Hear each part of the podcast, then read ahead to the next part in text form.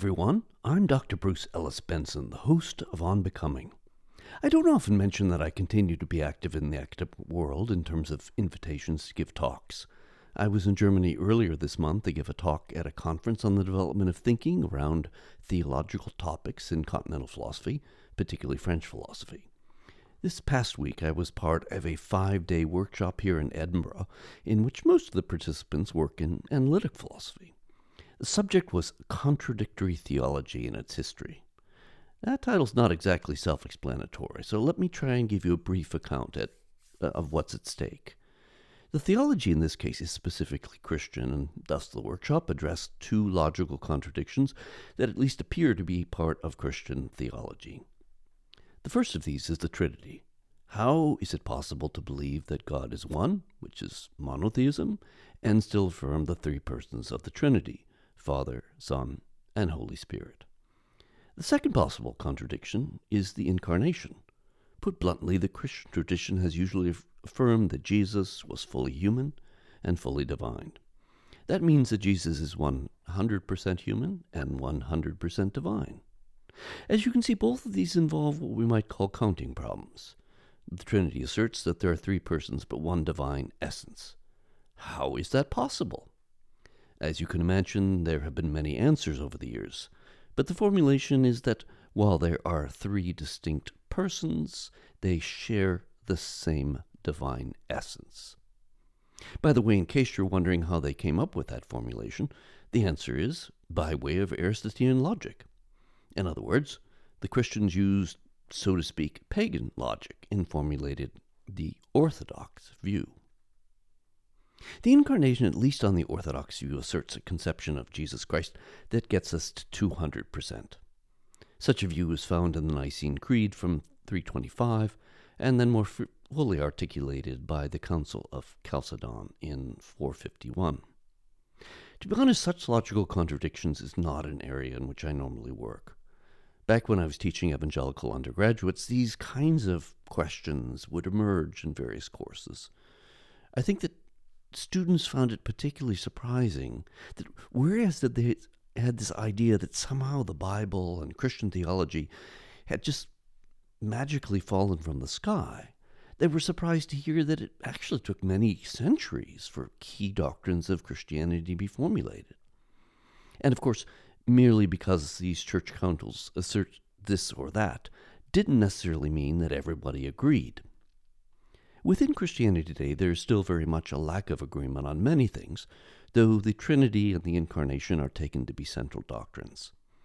I was asked to give a paper on the philosopher Soren Kierkegaard and to explain what he thought about these contradictions. In just a moment, I'm going to give you a version of that talk. However, just so you know in advance, the talk places these questions in the context of Kierkegaard's thought in general. In other words, if you've ever wanted to know about Kierkegaard, particularly what makes him an existentialist, then stay tuned. Before turning to that topic, though, I'd like to take a moment to remind everyone that the Gadamer course will be starting in October. That's really soon. So many people look back on college as the best four years of their life. And a lot of this has to do with the new sense of freedom, the friendships that you form, and the revelry on the weekends. One thing about the college experience that many people don't realize until after they've graduated is that it's a time when you're able to take four years of your life and just focus on learning.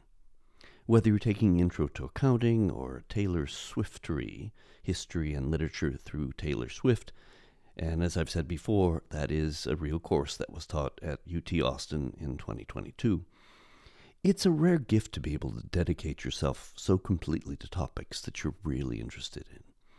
In this spirit, I'd like to invite you back into the classroom to study Hans Georg Gadamer, a man that I knew both as a teacher and friend, and a philosopher that I'm certain will change the way you see the world.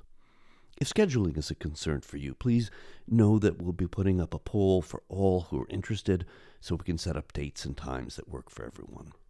If the cost of the course, 200 for those who don't subscribe on Patreon, 160 for anyone who does subscribe, please know that we are more than happy to work with you to make sure that resources don't present a barrier. For those of you that are interested, don't hesitate to get in touch with us with any questions. We can be reached by email at onbecomingpodcast at gmail.com or send us a DM on Twitter, now X, at onbecomingpod. As I've said before, if you find the podcast helpful to your own journey of becoming, consider following or subscribing to it. If you'd like to support us, please do so at patreon.com slash onbecomingpodcast or PayPal at onbecomingpodcast at gmail.com. And now for Kierkegaard. Here's how I began the presentation. Why would anyone care about a contradiction? There are lots of possible contradictions, and most of us have no interest in them. But why would a particular contradiction be important enough to hold a workshop on it? Well, Kierkegaard's answer to such a question does acknowledge that logic is an important part of this paradox. Logic isn't really the main thing at stake. It has to do with something existential. That is, something that bears upon our existence, something that, if true, would challenge my and your and all of our ways of thinking and living. In what follows, I want to lay out the basic logic that drives Kierkegaard to address the paradoxical nature of the incarnation. As far as I can tell, one can possibly read Kierkegaard as saying that this problem either is a paradox, which means that it can, at least to some extent, be explained, or it's just simply a contradiction. I was literally trained in the Steve Evans approach. Uh, that is, he was my teacher in college, and just so happens that he's one of the major figures in Kierkegaard studies. Uh, that's C. Stephen Evans. And he sees himself as following a line from David Swenson. He explicitly positions himself against Alastair Hannay, a proponent of Kierkegaard, and Brand Blanshard, a critic of Kierkegaard. According to these writers, and now I'm quoting from Evans, when Climacus asked for faith in the paradox, he is asking one to abandon the laws of logic and to embrace something which is known to be false, even impossible. As an example, consider what Herbert Garelick has written in regard to Kierkegaard. The paradox is the ultimate challenge to the intellect, for all attempts to understand it must conform to the laws of judgment and discourse, identity, contradiction, and the excluded middle. Yet the paradox violates these laws. Rationally, the statement God man is a nonsensical statement. Likewise, Louis Pojman writes, again in reference to Kierkegaard, that the paradox is the uniquely absurd proposition that has the most objective evidence against it. As we will see, how one reads Kierkegaard is highly dependent upon how willing one might be to say that human reason is incapable of making an absolute judgment in this case. Put otherwise, I think Kierkegaard's strategy is to say, yes, this paradox does go against reason, and that's a strike against human reason. But the extent to which this is true, whether for Kierkegaard or for any of us, is open to question. One might think that this matter could be decided on its own terms, but I think that Kierkegaard is going to say that such a matter only becomes important because it has to do with our very existence. Thus, from Kierkegaard's perspective, this problem cannot be addressed simply on its own, since it's wrapped up with a question like, What's the meaning of life? Or to be much more Kierkegaardian, What's the meaning of my life? But otherwise, the logical problem is only a problem because of a deeper existential problem. It's widely known that Kierkegaard did much like Hegel. One reason for that is that Kierkegaard considers Hegel, or the Hegelian dialectic, to be driven by abstract thought, which Kierkegaard considers to be disconnected from our lives.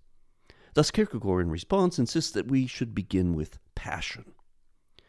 You don't have to know all that much about philosophy to know that passion, or the emotions, or sentiments have usually been regarded as suspect or simply the source of error. Of course, from what we know by way of current neuroscience, it would seem that our moral and aesthetic judgments actually do come from our emotional mind, or what David Hume and Adam Smith would term sentiments. Of course, those sentiments can be revised by our rational brain, though we usually only do this when our judgments come into question, either by ourselves or by others. The point that our moral judgments arise from our emotions doesn't really prove anything, but it does show us that our emotions are also involved in our so called rational decisions. In any case, Kierkegaard thinks that our emotions or passions work together with our reason. Kierkegaard rejects what he sees as the impersonal nature of the Hegelian project. Instead, Kierkegaard wishes to find some sort of philosophy which applied to him personally. And here's what he says What I really need is to get clear about what I must do, not what I must know, except insofar as knowledge must precede every act. What matters is to find a purpose, to see what it really is that God wills that I should do. The crucial thing is to find a truth which is truth for me, to find the idea for which I'm willing to live and die. So Kierkegaard is not presenting any kind of subjective notion of truth, and, well, that might be true or for you, but not true for me. But it is subjective in the sense that he's looking for truths that actually apply to his own life. In his book, well, it's a two volume work, Either or, Kierkegaard presents his own kind of dialectic, one that is highly personal in nature.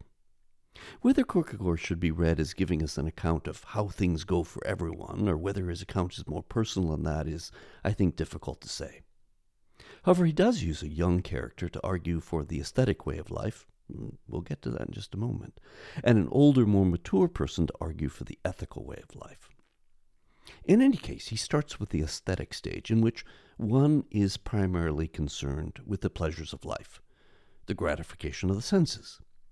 This stage represents something akin to hedonism, in which life is seen as meaningful to the extent that one is able to enjoy it.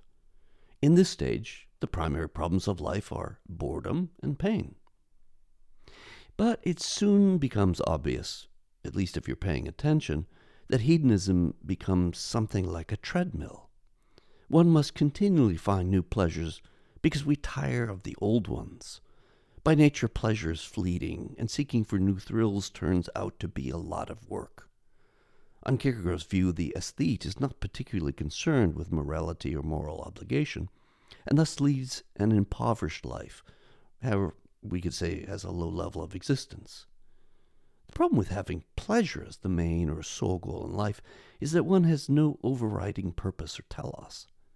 But the most important aspect here is that the pursuit of pleasure by its own definition, turns out to lead to pain, and thus is self defeating. In this respect, Kierkegaard's dialectic is very similar to the Hegelian dialectic, in that Hegel thinks that these various stages fail on their own terms. Thus, Kierkegaard thinks that there's a perceived need to change one's direction in life, of course, it's not as if Kierkegaard thinks that there's something like an objective criterion which could decide the matter one way or the other.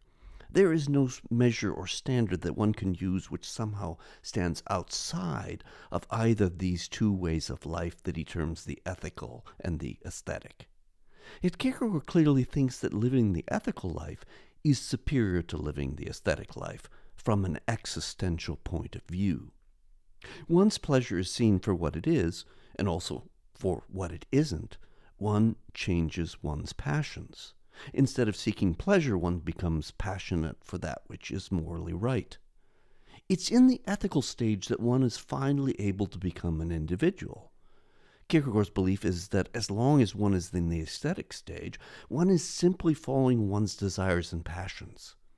At the ethical stage, one is instead consciously willing to choose for oneself and thus establish an individual identity.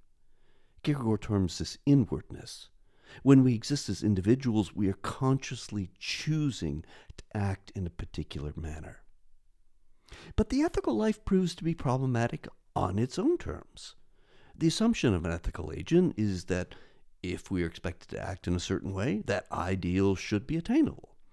Immanuel Kant, a uh, philosopher before Kierkegaard, had said that if we ought to do something, that implies that we are able to, or ought implies can. Yet trying to live the ethical life makes it clear that we are not capable of living up to this ideal. Thus, the ethical standpoint points to something which stands outside of it. Well, it's at this level of the ethical the possibility of an authentic selfhood and the goal of individual autonomy arise as goals. neither of these can be fulfilled at the ethical level. It is at this point that something called faith becomes important. Exactly how this level of faith relates to the ethical is not completely clear in Kierkegaard. For times he speaks as if the ethical is part of the religious, and at other times says that the religious is contained within the ethical. But that's not a problem that will worry us here. The difference between the ethical and a general sort of religiosity, what is termed religiousness A, boils down to this. Whereas the ethical person is only concerned for duties and responsibilities, the religious person has a concern for another being, God. In fact, the religious believer sees the two as going together.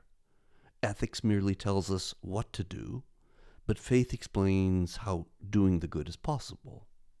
Being a truly ethical person is not merely a matter of doing something, but having a relationship with God. In following God, we are called to ask ourselves hard questions and to become unified selves who act in consistent ways. The end or telos of religious belief is that we renounce the goals of this world, the finite goals, in favor of infinite goals. But you might ask so what leads us to become religious? In following the ethical path, we come to see the need for something more. In fact, the more developed as a moral person one is, the more one sees the need for something beyond mere rules. The ethical duty expressed by moral rules and principles points to an absolute duty toward God, in comparison to which the pretty good sort of morality just doesn't measure up. By way of the both positive and negative aspects of the ethical, we come to have a direct intuitive awareness of God's existence. Kierkegaard is not keen on the usual theistic proofs because they ignore the subjective reasoning which makes God's existence known to us. At the level of religiousness A, this is just kind of like basic, you know, ordinary sort of generic religion. We become aware of something higher and more ultimate than mere religious duty. This awareness causes guilt in us, and it also makes us realize that our relationship to God is inadequate. When that realization has hit home, then we're ready to move to the next stage. But here's the important part the move from religiousness A to religiousness B is based on desperation. As with the previous stages, there is a kind of logic to such a move, but it is primarily an existential logic. It's only, thinks Kierkegaard, when we get to this place of angst, or something like that, that we're willing to be confronted with the deeps and most difficult truths of human existence. For Kierkegaard, it is obvious that only Christianity provides the solution to this existential problem, precisely because it provides a way of breaking totally with the old order and being reborn, but in a way which is paradoxical. This particular paradox is that Christianity offers eternal happiness that is based on a moment in time. There's no logical contradiction here. Rather, there's something unexpected and strange the wedding of the historical and the eternal in Christ. In other words, eternity and the hope of life to come for Kierkegaard is based on this moment in time. Yet there is, of course, the actual paradox or contradiction involved in the existence of the one who's perfectly divine and perfectly human. Pojman's objection to the paradox is that it's not a paradox at all, it's just a simple contradiction. As he puts it, God and man are mutually exclusive genuses. Such a view is at least possible because Johannes Climacus does say, multiple times, that the incarnation is a contradiction and that the incarnation is a self contradiction. Interestingly enough, in a work that comes later, the concluding unscientific postscript, the term absurd is used to describe the paradox, but it's not used in an earlier text titled Philosophical Fragments. Here, though, I should say something about this name. Johannes Climacus is the name of a monk who wrote the text titled The Ladder of Divine Ascent. Kierkegaard is writing under the name of Climacus, and Climacus wants to explore how thought can lead to spiritual perfection. since the name, of course, translates as John the Climber or John of the Ladder. Climacus is said to be the author of Philosophical Fragments, yet underneath that name and a brief description of the book, the person listed as responsible for publication is S. Kierkegaard. It should be noticed that Climacus is also the author of the concluding unscientific postscript, with S. Kierkegaard listed as editor. Climacus is certainly concerned with issues of faith and doubt, and thus cannot but confront the paradox. One of the problems with the interpretation of Climacus as affirming an actual logical contradiction is that when the terms contradiction and self contradiction are employed by Kierkegaard, they usually do not refer to what we today would, con- would con- constitute a logical contradiction in a formal sense. For instance, in the section titled The Dialectical, Climacus speaks of the contradictions that 1. That eternal happiness is based on a relationship to something else in time. 2. That eternal happiness is related to something historical. And 3. That the historical, the incarnation, is possible only by going against its nature, which is eternal. It's only this last one that might be a contradiction in a logical sense. One of the difficulties here is that in Kierkegaard's time, followers of Hegel often used the term contradiction in a non logical sense. It often means something like unexpected or incongruity or just weird. When Climacus does speak of actual contradictions, it's clear that he's upholding the so called law of non contradiction. If you've never heard of the law of non contradiction, it's just simply the idea that something cannot be A and not A at the same time. For instance, he has a discussion in fragments about the disciple at second hand. In other words, the difference between those people who followed Jesus and knew Jesus, who were disciples at first hand, and all of those Christians that come along after. His argument is that such a disciple does not receive her faith from the disciple at first hand, but directly from God. So here's a rather longish quotation. The meaninglessness that the later generation receives the condition of faith from the earlier generation, however, is unthinkable in a different sense that when we state that the fact, the incarnation, and the single individual's relation to the God are unthinkable. Our hypothetical assumption of the fact and the single individual's relation to the God contains no self contradiction, and thus thought can become preoccupied with it as with the strangest possible thing. The meaningless consequence, however, contains a self contradiction. It is not satisfied with positing something unreasonable, which is our hypothetical assumption, but within this unreasonableness it produces a self contradiction. That the God is the God for the contemporary, but the contemporary in turn is the God for the third. It's clear from this passage that Kierkegaard is arguing against such a belief by labeling it as a self contradiction. So it would be difficult to say that he's willing to accept a rational contradiction. A passage from the postscript is apropos in this respect, for Kierkegaard is attempting to distinguish between nonsense and the incomprehensible.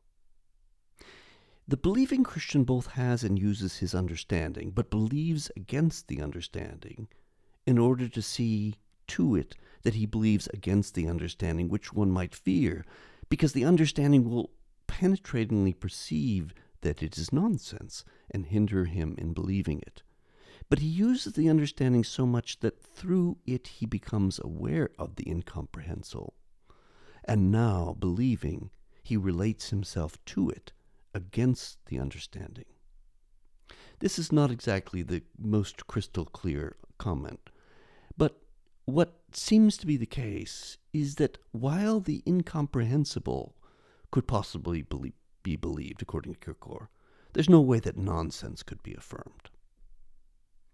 Climacus can be read as saying that those people who assume that the incarnation is a contradiction also assume that they know enough about divinity and humanity in order to make a clear distinction between them. It's this idea that Climacus is attempting to challenge. Thus, his first line in Fragments is a question How far does the truth admit of being learned? Climacus is attacking the Socratic idea that the truth is already within us and simply needs to be brought forth. His claim is exactly the contradictory that we need divine revelation to have any knowledge of God. But this means that those who reject the paradox, or the contradiction, do not have the requisite understanding of God in order to conclude that the incarnation is actually a formal logical contradiction. It would only be possible to conclude that there is a contradiction if we have sufficient understanding of the nature of God and the nature of human beings. Climacus is saying we don't have that. Kierkegaard doesn't use the term adequatio intellectus ad re, but it's clear that he has something like that in mind. This is the medieval concept, adequatio intellectus ad re, the adequation of the mind to the thing. And of course, the greater the adequation, the more you can be said to be thinking the same thought. The alternative to the Socratic conception of how we know truth is the B hypothesis. Whereas the human teacher is just another human, if God is the teacher, then the learner learns something that she didn't already know. Put otherwise, human beings are incapable of knowing the truth of Christianity apart from being taught by God. But of course, we would only be possibly receptive to the B hypothesis, which we can call revelation, if we are already at the place where we are able to be critical of our own reason. From a non Christian point of view, there may not be enough reason to accept the B hypothesis, namely that someone needs to tell you something that you didn't already know. At this point, I hope you can now see why we went on what might have seemed like a bit of a detour, the whole existentialist dialectic. It's only after seeing that the aesthetic stage doesn't work, that the ethical project can't be completed, and that religiousness A is not sufficient, that we would even be willing to consider religiousness B, which is a relation with Christ. If you were to say, well, I'm quite happy with the aesthetic stage, then such a point is unlikely to come up, and if it did, it would be swiftly dismissed as irrelevant and contradictory. The offense of the incarnation is that it tells us that we, human beings, do not have the conceptual equipment to make a judgment that the incarnation is absurd or a formal contradiction. But Kierkegaard thinks the reason we're offended is because of sin. It is our sinfulness that makes thinking about God offensive, since we are not able to think properly about God or relate to God on our own. We want to think of ourselves as autonomous beings who are quite capable of thinking correctly. We are confident in our powers of reasoning. For Kierkegaard, the absolute paradox is the incarnation. The reason why this particular paradox is the ultimate paradox is that we can't make sense of it on our own. It is, and now I'm quoting from Kierkegaard, something that thought cannot think. But for Kierkegaard, the paradox is not simply about the incarnation and its logic.